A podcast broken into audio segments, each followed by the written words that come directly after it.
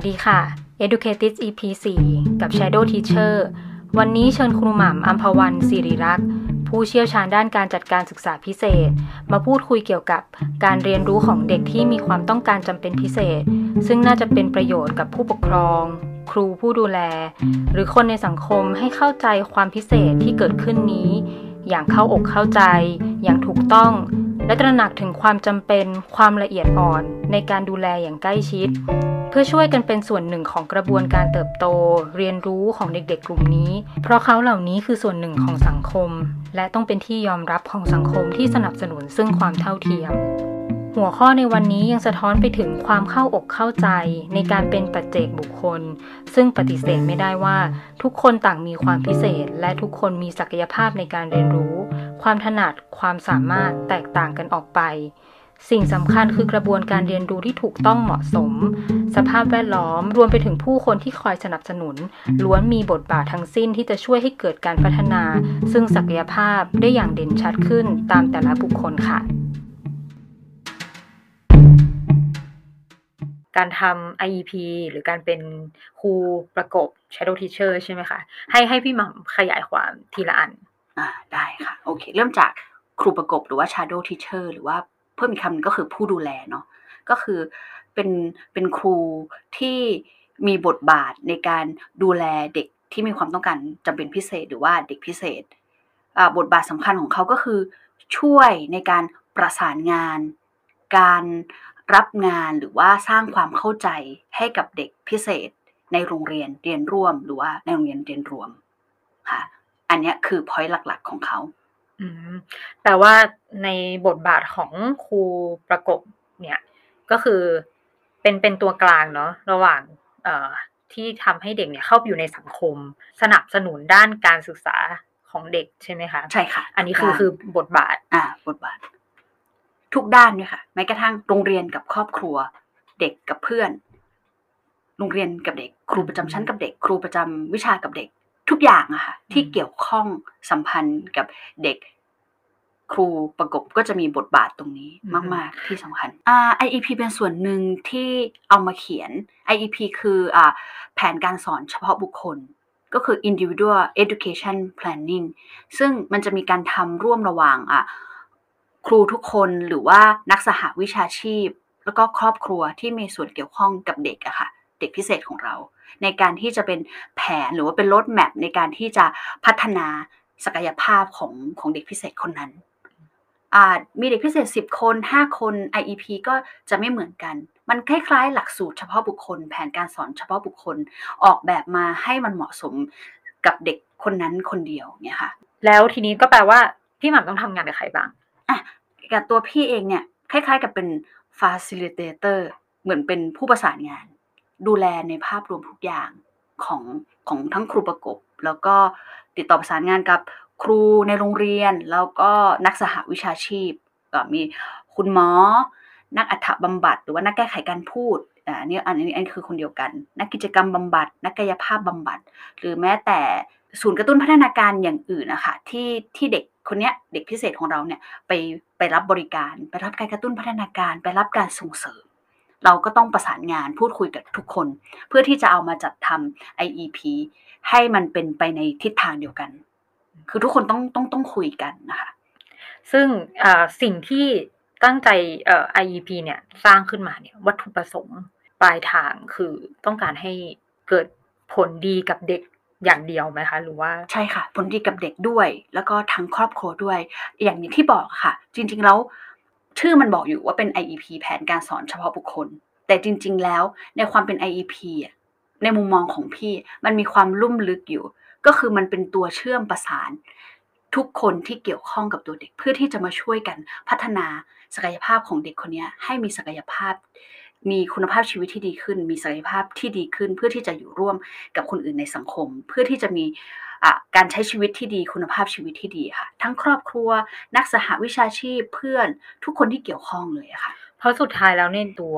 เด็กเองเนี่ยเขาเติบโตไปเนี่ยเขาต้องการเขาเรียกอะไรนะที่พึ่งพิงทางสังคมด้วยเนาะคือเขาไม่ได้โตไปด้วยด้วยคนคนเดียวได้ใช่ค่ะด้วยตัวเองใช่ได้ค่ะขนาดนั้นใช่ค่ะเราอย่าใช้คำว่าที่พึ่งพิงดีกว่า เราต้องใช้คำว่าเขาสามารถอยู่ในสังคมได้อย่างปกติสุขอืมใช้คำนี้ดีกว่า ถ้าพึ่งถ้าเราใช้คำว่าพึ่งพิงมันเหมือนเราไป ซึ่งเหมือนทุกคนอะควรต้องการอยู่แล้วที่จะต้องมีเติบโตมาใช้ชีวิตเนอะอ่าอยู่ในใช่สังคมได้รับการใช่ยอมรับใช่อืมใช่ใช่ค่ะ เด็กพิเศษก็เหมือนกัน ตัวแปรที่สำคัญหรือว่ามีส่วนช่วยที่สำคัญก็คือครูประกบ หรือว่าผู้ดูแลครอบครัวด้วยทุกคน แต่อันนี้เราพูดกันถึงครูประกบว่ามีบทบาทอย่างไรเนี่ยค่ะแล้วถ้าเจาะลึกลงไปครูประกบกับ ตัวผู้ปกครองกับเด็กเองเนี่ย ความสัมพันธ์ใกล้ชิดอย่างเงี้ยพี่หม่ำอธิบายได้ไหมว่า ความสำคัญคือต้องการให้ผู้ปกครองมองเห็นตรงเนี้ยยังไงบ้างอะครูประกบหรือว่าผู้ดูแลเนี่ยเขาจะมีบทบาทสำคัญในการประสานงานกับผู้ปกครองกับโรงเรียน เด็กกับเพื่อน คือเป็นคนรันทุกอย่าง เชื่อมโยงทุกอย่างด้วยกัน เพื่อที่จะให้เด็กเกิดศักยภาพขึ้น อย่างเช่น ยกตัวอย่างเช่น กับผู้ปกครอง ครูก็มีการให้กำลังใจให้ความรู้ แล้วก็เสริมแรงหรือว่า empower ให้กับผู้ปกครอง ให้เห็นศักยภาพของเด็ก ให้ผู้ปกครองมีความรู้สึกที่จะต้องมาช่วยกัน คือในการดูแลต้องยอมรับว่าในการดูแลเด็กพิเศษเนี่ย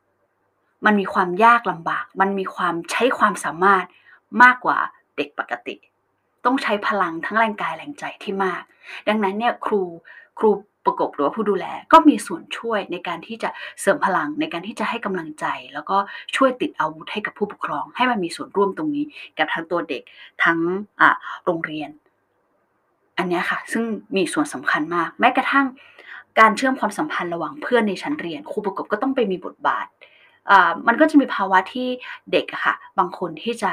เข้าสังคมไม่เป็น เล่นกับเพื่อนไม่เป็นครูประกบก็จะต้องวางแผนละวางแผนดูวิธีว่าจะทำยังไงให้เด็กมีความสัมพันธ์ มีปฏิอ่ามีปฏิสัมพันธ์ร่วมกันเล่นด้วยกันเป็นอย่างเงี้ยมันเป็นการ practice หรือว่าฝึกฝึกในในการใช้ชีวิตค่ะ โดยที่เด็กไม่ได้รู้เลยว่าเนี่ยคือการฝึกเขา แต่เราเหมือนกับว่าแทรกซึมไปในชีวิต แม้ทั้งกับครูประจำชั้น หรือว่าครูประจำรายวิชาเอง ถ้าเด็กพิเศษของเราไม่สามารถเรียนได้เท่ากับ เพื่อนในชั้นเรียนปกติเนี่ยเราก็จะมีการย่อยงาน ทั้งนี้ทั้งนั้นมันก็เกิดการจากการที่เราทำ IEP หรือว่ามีการวางแผนร่วมกันค่ะอืมที่ชื่อว่าจริงๆแล้วอะคนยังมองคำว่าเด็กพิเศษอะในมุมที่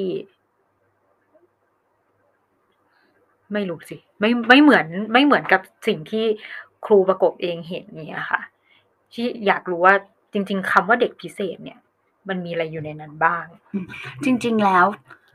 ถ้าถ้าถ้าเรามองจริงๆแล้วอะเราใช้คำว่าเด็กมันก็คือเขาก็คือเด็กทั่วไป แต่คำว่าเด็กพิเศษเนี่ยมันจะเป็นอะไรที่พิเศษที่เฉพาะเจาะจงไป ซึ่งถามว่าณปัจจุบันคนกระแสคนให้ให้ความสนใจกับเรื่องนี้มากขึ้นไหมก็มากขึ้น แต่ว่าก็ยังรู้ไม่มากพอ หรือว่าเข้าใจไม่มากพอ เราจะมองเห็นว่าถ้าคนบอกว่าเด็กพิเศษเขาก็จะเหมารวมเราว่าเป็นเด็กเฉพาะเจาะจงกลุ่มนั้นเขาก็จะมองว่าเออเหมือนกันหมด แต่จริงๆ ไม่ใช่เด็กพิเศษมีตั้งเก้าประเภท แล้วก็มีภาวะอื่นที่เรารู้สึกว่ามันเป็นความบกพร่อง เราต้องใช้คำว่าความบกพร่อง แล้วก็เขาเผชิญกับความบกพร่อง เผชิญกับปัญหานั้นอยู่ แล้วเราจะทำยังไงให้คนรับรู้แล้วก็มาช่วยกัน เพื่อที่เขาจะได้พัฒนาจาก หลุดพ้นจากความบกพร่องนั้น หรือพัฒนาความบกพร่องนั้นให้มันเกิดศักยภาพ หรือว่าให้มันลดน้อยลงไปอะไรอย่างเงี้ย ซึ่งมองว่าคุณก็ยังรู้ไม่มากพอยังยังมีความเข้าใจอ่าไม่ไม่ถูกต้องเท่าที่ควรนะคะอืมบางทีเขาเผชิญกับปัญหาอยู่เนาะแต่บางทีคนรอบข้างเขาอะไม่รู้ด้วยซ้ำว่าเนี่ย คือปัญหาอันนี้คือสิ่งที่ต้องแก้ อ่า อืม ไม่รู้ด้วยซ้ำว่าจริงๆคำว่าเด็กพิเศษคืออะไรอืม ใช่ เพราะเขาจะเหมารวมอืมอย่างเขาบอกว่าอ้าวคนนี้เป็นเด็กพิเศษเขาก็ขอโทษนะเขาก็จะมองว่าเป็นเด็กปัญญาอ่อน ซึ่งมันเป็นคำอ่าดาวซินโดม ซึ่งมันเป็นคำที่แบบต้องใช้คำว่าโบราณมากๆแต่คำว่าปัญญาอ่อนเนี่ยมันคือเป็นคำที่รุนแรงมาก มันสติกมามากใช่เลยนะใช่ใช่ซึ่งเขาก็แต่ก่อนเขาใช้คำว่า men- mental เอ่อ disability อะไรอย่างงี้ใช่ไหมแต่ตอนเนี้ยเปลี่ยนเป็น ID inter- intellectual disability แล้วให้มันดูแบบซอฟเพราะ อ่า mindset ใหม่หรือว่าความรู้ใหม่ที่มันเกิดขึ้นคือทุกคนสามารถพัฒนาได้ แม้จะมีความบุกพร่องความพิการยังไงอันนี้ก็เป็นส่วนสำคัญ ทั้งครอบครัวทั้งบุคคลที่อยู่รอบๆตัวเขาเนี่ยมันก็ย้อนกลับไปเหมือนที่เราพูดกันตะกี้ว่า มนุษย์เรายังคนเราในสังคมยังยังยังให้ความสำคัญไม่ไม่ไม่มากพอ แล้วก็รู้ไม่มากพอกับกับเรื่องนั้น แต่ก็อืมมันก็เป็นเรื่องของความพิเศษเฉพาะเจาะจงอะเนาะเขาก็มองว่ามัน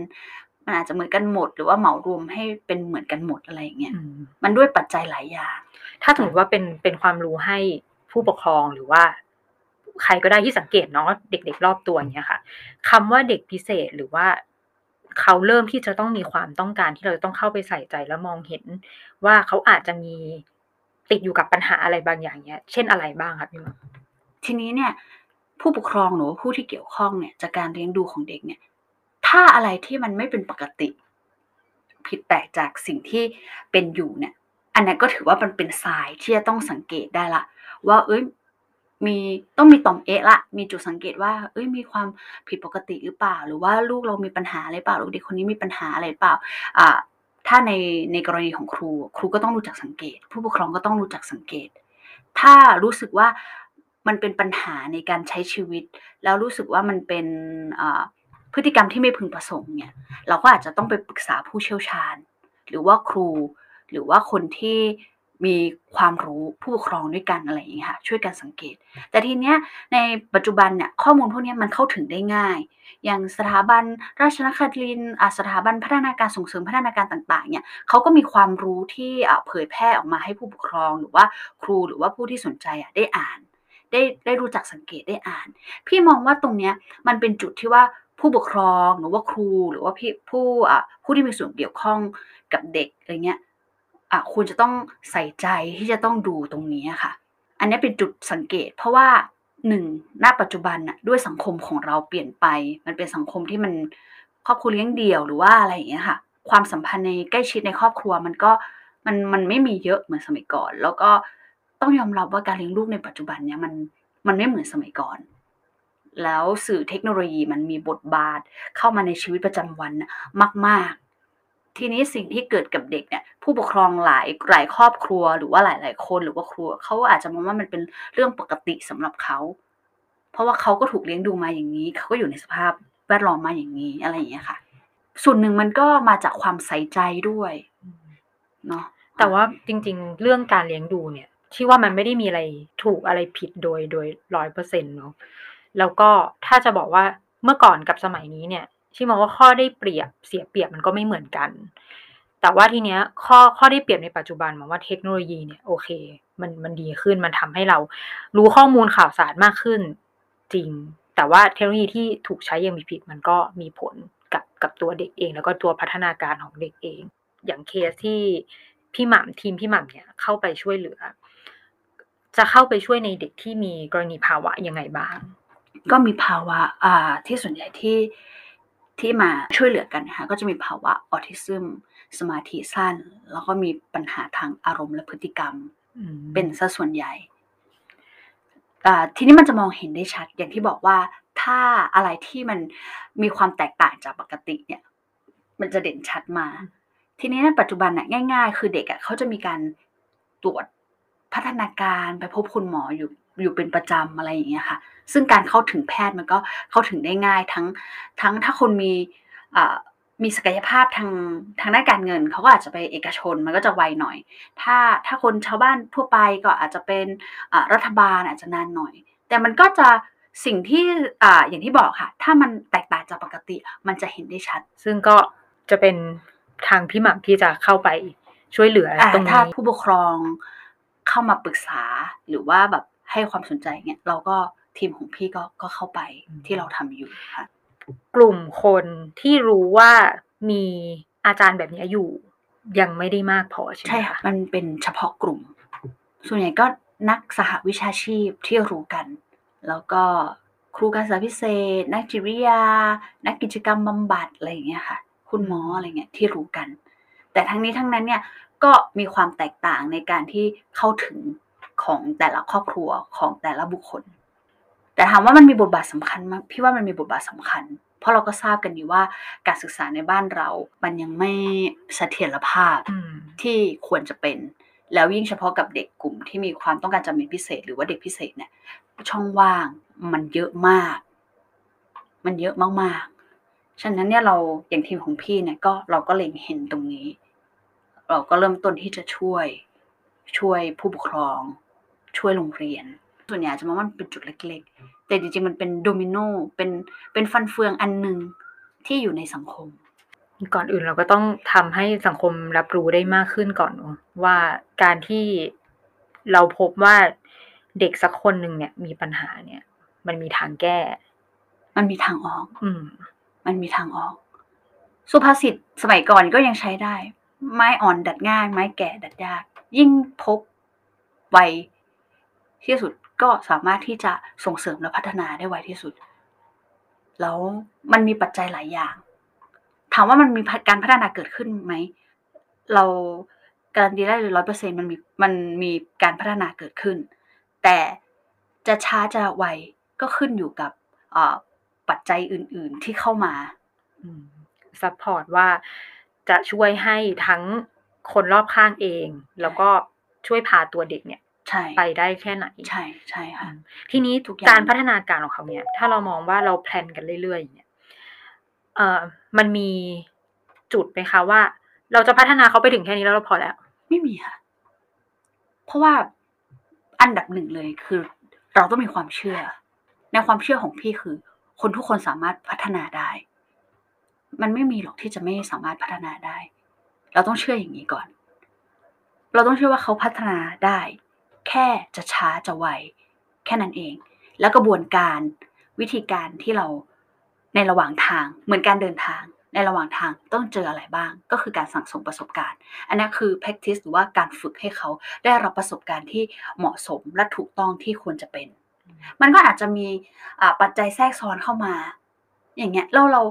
มันก็เหมือนบทเรียน ว่าถ้ามันมีเหตุการณ์อย่างนี้เกิดขึ้นเนี่ยแล้วเราจะแก้ไขยังไง เหมือนกัน เด็กก็เหมือนกัน มีตั้งแต่เกิดโตขึ้นมา เป็นเด็กทารกตัวเป็นเด็กอนุบาลโตมาเป็นเด็กอนุบาล พัฒนาการก็เปลี่ยน เด็กอนุบาล เป็นเด็กประถมต้นก็เปลี่ยนประถมต้นประถมปลาย มัธยมเข้าสู่วัยรุ่น มันมีการเปลี่ยนแปลงอยู่ตลอดเวลา อันนี้คือปัจจัย ปัจจัยทางพัฒนาการ แล้วไม่นับรวมกับโรคภัยไข้เจ็บ หรือว่าสภาพสังคมแวดล้อมที่เขาต้องเผชิญอีกนะ อันนี้คือการเรียนรู้แล้วก็ออกแบบไปด้วยกัน เพื่อให้มันต้องเน้นว่าถูกต้องเหมาะสม แล้ว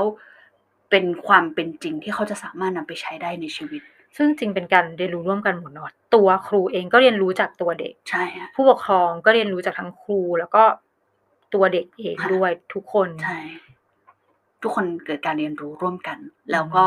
เดินไปด้วยกัน พี่จะย้ำกับผู้ปกครองอยู่เสมอว่า มาอยู่กับครู หรือว่ามาฝึกกับครู มาเรารู้จักกันเนี่ยมันก็อาจจะเป็นช่วงระยะเวลาหนึ่งที่เรารู้จักกัน แต่คนที่จะอยู่กับเด็ก แล้วก็ร่วมเดินทางไปกับเขาตลอดก็คือครอบครัว ก็คือพ่อแม่ครอบครัวที่จะอยู่กับเขา ถ้าครอบครัวพ่อแม่ผู้ปกครองไม่เข้าใจเด็กแล้วเนี่ย ไม่มีความเข้าใจในตัวเด็ก ไม่ยอมรับเขาเนี่ย ก็อย่าหวังว่าคนข้างนอกจะมีความรักความเข้าใจ เขา อันเนี้ยคือจุดที่สำคัญว่าจะต้องชี้ให้ผู้ปกครองเห็น ตัวแปรสำคัญ แล้วเราก็เดินไปด้วยกัน เดินไปด้วยกัน ครอบครัวมีบทบาทสำคัญมาก ซึ่งซึ่งรางวัลของตัวผู้ปกครองเองอะก็คือเขาจะได้เห็นแหละ แน่ๆว่าลูกเขาที่อยู่ในความปกครองเขาเนี่ย ดีขึ้นแล้วก็ใช้ชีวิตขึ้นได้จริงๆ พี่หม่ำมีเคสอะไรที่แบบสามารถเล่าได้ไหมว่า จากการที่เข้ามาทำตรงเนี้ย มันเห็นผลยังไงจริง ๆอ่ามีเด็กคนหนึ่งอย่างเช่นเอ่อคือเขาก็ได้รับการพัฒนามาตั้งแต่เด็กเนาะตามศักยภาพ พอเปลี่ยนวัยเข้าสู่วัยรุ่น ด้วยความเป็นเด็กพิเศษ แต่ว่าก็ยังมีอารมณ์ความรู้สึกเหมือน เด็กปกติทั่วไปก็อยากมีแฟน ก็มีอารมณ์อะเขาก็มีพัฒนาการตามวัยด้วยมีพัฒนาการตามวัยมีอารมณ์ด้วย อารมณ์ก็ต้องแบบตามวัยด้วย ก็อยากมีแฟน เขาก็ก็ถามมาแบบเขาอยากมีแฟนได้ไหม เราก็ต้องสอนเขาครอบครัวก็ต้องสอน ว่าแบบเออ การจะไปคุยกับเพื่อนผู้หญิง หรือว่าการจะไปแบบคบหาอะไรเงี้ย คือต้องทำยังไงวางตัวยังไง เพื่อให้แบบพอเหมาะพอควรไม่ใช่ไปแบบอ่าจีผู้หญิงหรือว่าแบบไปคุยกับเพื่อนอะไรอย่างเงี้ยแล้วก็มีคนแกว่า โอเค ตอนเนี้ยเราต้องมานั่งคุยกันแหละกับครอบครัวกับพ่อแม่ว่า ตอนเนี้ยดูแลตัวเองได้ในระดับใดละ เราก็ถามเขาอ่าไหนบอกซิว่าข้อดีของตัวเองมีอะไรบ้าง เขาก็พูดพูดมาทำอาหารเป็นไหมอ้าวเขาทำไม่เป็นอะทำอาหารไม่เป็น แล้วเราจะดูแลตัวเองได้ไง แล้วเราจะไปซื้ออ่าซื้ออาหารข้างนอกมันเป็นไปไม่ได้ ถ้าเราไม่มีงานทำฉันเราก็ต้องฝึกทำอาหาร โอเค งั้นมาลองจากง่าย ๆ ก่อนทำไข่เจียวทำไข่ดาวอะทำไข่ดาวง่าย ๆ ก่อน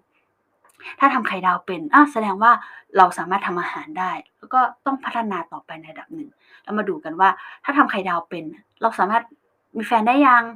อะไรอย่างเงี้ย ก็วางกลยุทธ์ให้เขาได้ฝึก เพื่อที่มันก็เหมือนการสร้างแรงจูงใจ แล้วให้เขาได้ฝึกการสะท้อนคิดละพอเขาทำเป็นเขาก็มาโชว์เราเอ้ยเขาทำไข่ดาวเป็นแล้วนะ เนี่ยเขายังไม่หลุดจากเรื่องนั้นว่าแบบเขาสามารถมีแฟนได้ยังได้หรือยังเราก็บอกว่า โอเคทำไข่ดาวเป็นแล้ว เวลาเรากินไข่ดาวบ่อยๆ เราทำเป็นก็จริงอยู่ เรากินบ่อยๆ เราเบื่อไหมเขาบอกเขาเบื่ออะเขาเบื่อจริง เหมือนกันกับการใช้ชีวิตถ้าเรากินอะไรบ่อย ๆ คุณค่าทางอาหารก็ไม่มี เออทำอะไรแบบนี้บ่อยๆ มันมันก็ไม่ดีเอ๊ะลองขยับมา ลองทำผัดผักไหมอะลองทำผัดผักสิใส่เครื่องปรุงอะไรอย่างเงี้ยอะดูใน YouTube ลองดูซิจะเป็นยังไง รสชาติมันเป็นยังไงอะไรอย่างเงี้ย คือมันเป็นกลวิธีที่เราสอนเขาแต่ให้มันเหมาะสมกับวัย เพื่อที่จะให้เขามีความ ภูมิใจในตัวเองด้วย แล้วก็มองคิดสะท้อนคิด แม้จะเป็นเล็ก ๆ คนอื่นจะมองว่ามันเป็นสิ่งเล็ก ๆ แต่เรามองว่าเอ้ยมันเป็นจุดเริ่มต้นที่ยิ่งใหญ่มากนะที่เขาสามารถทำอุ้ยตอนนี้ทำไข่ดาวได้แล้วไข่เจียวได้แล้ว แล้วอู้ทำผัดผักได้อะไรอย่างเงี้ยแสดงว่าเห็นไหมแค่เล็ก ๆ แค่เนี้ยเขามีศักยภาพที่จะทำแล้วจริง ๆ มันคือการเรียนรู้ไม่มีสิ้นสุดมันคือการเรียนรู้ตลอดชีวิต จริง ๆอะคนปกติอะถ้าพูดถึงว่าถ้าเราไม่ถูกจัดอยู่ในกลุ่มพิเศษเราปกติเนาะ เราอาจจะไม่ทำผัดผักเป็นตั้งแต่ก่อนหน้า ใช่ เมื่อเทียบกับเด็กคนเมื่อกี้ก็ได้ อ่าเราอาจจะทำได้เท่าเขาอะตอนใช่ วันนั้นเราอาจจะเออเพิ่งทำผัดผักเป็นเหมือนกันเลย อ่าใช่ก็เป็นได้ ใช่ บางคนก็ขี่จักรยานไม่เป็น บางคนขี่จักรยานเป็นเลยทุกอย่างมันคือการเรียนรู้ แต่อย่างที่รู้กันว่า คุณพร้อมที่จะเรียนรู้ไหมพร้อมที่จะเรียนรู้ไหมเพราะเราก็เชื่อว่าทุกคนมีศักยภาพ ทุกคนสามารถพัฒนาได้ แล้วความเชื่ออีกอย่างก็คือ การเรียนรู้ไม่มีสิ้นสุดมันคือการเรียนรู้ตลอดชีวิต แต่ในระหว่างทางนั้นนะการเรียนรู้นั้นนะเราจะแอดกระบวนการไหน เทคนิควิธีการไหนเข้าไปให้เขาเพื่อให้เขาเกิดการเรียนรู้ที่เหมาะสม ซึ่งจริงๆเราดูเหมือนบทบาทเนี้ยมันมาตั้งแต่เราสามารถเริ่มได้ตั้งแต่ทุกทุกช่วงวัยเนาะใช่ใช่ไหมใช่คะใช่ ครูประกบเนี่ย นานสุดก็คืออยู่จนน้องแบบโตเลยเด็กใช้ชีวิตไปได้ถึงปใช่ระมาณใช่เท่าไหร่ค่ะ ใช่ที่พี่เคย อันนี้พี่ยังไม่ไม่ไม่ได้อยู่ถึงจนจนแบบว่าอยู่จนตลอดชีวิตนะ แต่ว่ามีเคยแบบอ่าเราประกบจนถึงดูแลจนถึงพัฒนาการหนึ่งแล้วเขาสามารถอยู่ได้ด้วยตัวเองอืมคุมอารมณ์ตัวเองได้อยู่ร่วมกับเพื่อนอื่นได้ แล้วก็ค่อยๆเฟดออกมา แต่เราก็ยังเหมือนเป็นโค้ชเหมือนเป็นที่ปรึกษาให้เขาอยู่ว่า หลักในการใช้ชีวิต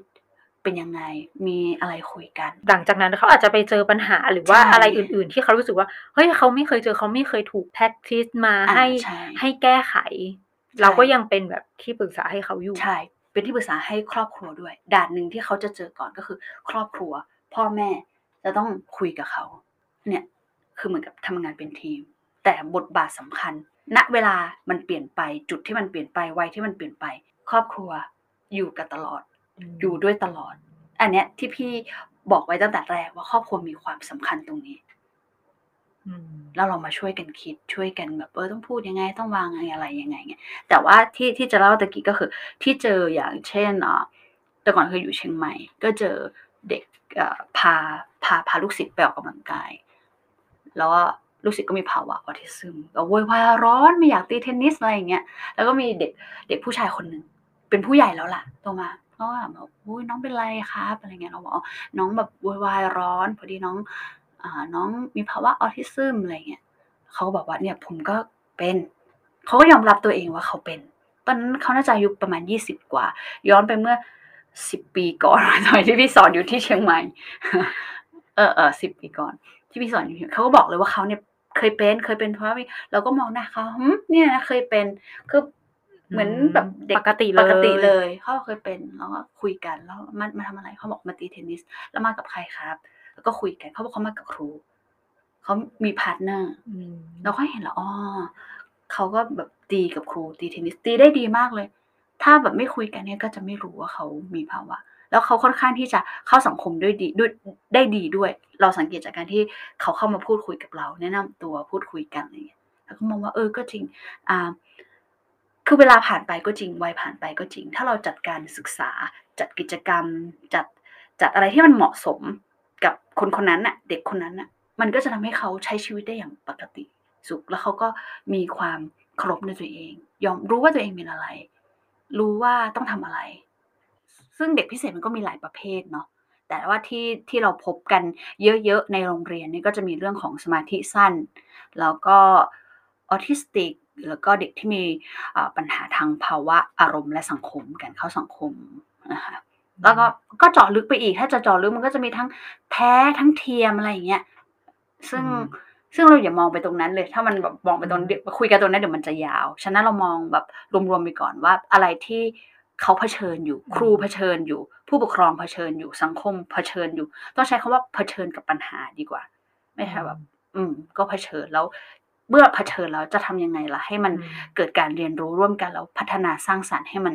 อยู่ร่วมกันได้อย่างปกติสุขก็ใช้คำว่าปกติสุดท้ายคนที่มีปัญหาที่สุดก็คือตัวเด็กเองอ่าใช่แล้วมันก็กระทบไปหมดทั้งแบบพัฒนาการทั้งการเรียนรู้ที่เขาต้องเรียนรู้ทุกวันอะแล้วเขาสครัลเกิลอยู่กับปัญหาที่เขาเจออยู่ เขาก็ไม่มีพัฒนาการต่อ ใช่ ถ้าเราไม่ถ้าคนรอบข้าง ผู้ใหญ่รอบข้าง ไม่รู้จักกระบวนการ ไม่รู้วิธี หรือว่ารู้ไม่มากพอในในกระบวนการที่จะแบบบริหารจัดการหรือว่าช่วยกระตุ้นพัฒนาการตรงนี้ ช่วยกระตุ้นให้เขาเกิดพัฒนาการตรงนี้ ซึ่งมันอาจจะคนหลายกลุ่มสังคมส่วนใหญ่จะมองว่ามันเป็นจุดเล็ก ๆ แต่จริงๆมันเป็นโดมิโนเป็นเป็นฟันเฟืองอันหนึ่งที่อยู่ในสังคมเอ่อที่พี่หม่ำทำอยู่อย่างเงี้ยค่ะ ก็จะเข้าไปมีบทบาท ทั้งกับตัวผู้ปกครอง แล้วก็ตัวเด็ก อันนี้อันนี้ค่อนข้างเอฟเฟกเยอะเนาะใช่ไหมคะโดยโดยกระบวนการส่วนใหญ่ที่คือเข้าไปใช้ก็คือไป empower ผู้ปกครองอะ empower ด้วยแล้วก็ส่งเสริมด้วย เพราะเราจะบอกกับครูที่ทำงานร่วมกับเราเสมอว่า ครอบครัวคือสิ่งที่สำคัญที่สุดที่จะต้องมีความสำคัญที่สุดสำหรับเด็ก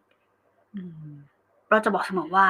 เราพบกันแค่อาจจะพบกันแค่ช่วงระยะเวลาหนึ่ง แต่คนที่จะอยู่กับเด็กและก็จะส่งเสริมเป็นกำลังใจเป็นทุกๆอย่างในในของตัวเด็กเนี่ยก็คือครอบครัว อันนี้สำคัญมาก ฉะนั้นเนี่ยเวลาเราส่งครูหรือว่าแนะนำครูไปฝึกหรือว่าสอนหรือว่าให้คำปรึกษาผู้ปกครองเนี่ยเราจะเน้นให้ครอบครัวเข้ามามีส่วนร่วมเสมอ อย่าผักภาระมาให้ครูประจำชั้น หรือว่าครูประกบหรือว่าผู้ดูแลครอบครัวต้องทางแพทย์เองใช่ใช่สหวิชาครอบครัวเป็นสำคัญต้องต้องต้องรับรู้ต้องยอมรับต้องมีความเข้าใจอย่างลึกซึ้งทีเดียวในในตัวเด็กคนนั้นแล้วก็นอกจาก empower ตัวผู้ปกครองก็เป็น empower ตัวเด็กด้วยเนาะใช่เราต้องสร้างให้เขาเห็นว่าเขามีคุณค่าเขามีคุณค่า แล้วก็ศักยภาพในตัวเองใช่ เคารพในตัวเอง ต้องการการยอมรับในสังคม ต้องการแต่ละคนเรามันไม่ มันไม่ไปถึงขั้นสุดหรอก แต่ถึงสิ่งที่สำคัญคือปัจจัยสี่แล้วก็การยอมรับตนเอง การยอมรับนับถือตนเองในสังคม แล้วก็การยอมรับตนเอง เออการยอมรับของสังคม อันเนี้ยขอแค่เนี้ยขอให้เขาได้มีส่วนร่วม ได้มีอ่าส่วนที่สังคมยอมรับ แล้วเขาเห็นคุณค่าในตัวเอง แค่นี้เขาก็แฮปปี้แล้ว พื้นฐานเลยคือใช้ชีวิต แล้วอยู่ให้มันปกติสุข แล้วใช้ชีวิตให้เป็นประโยชน์กับทุกคน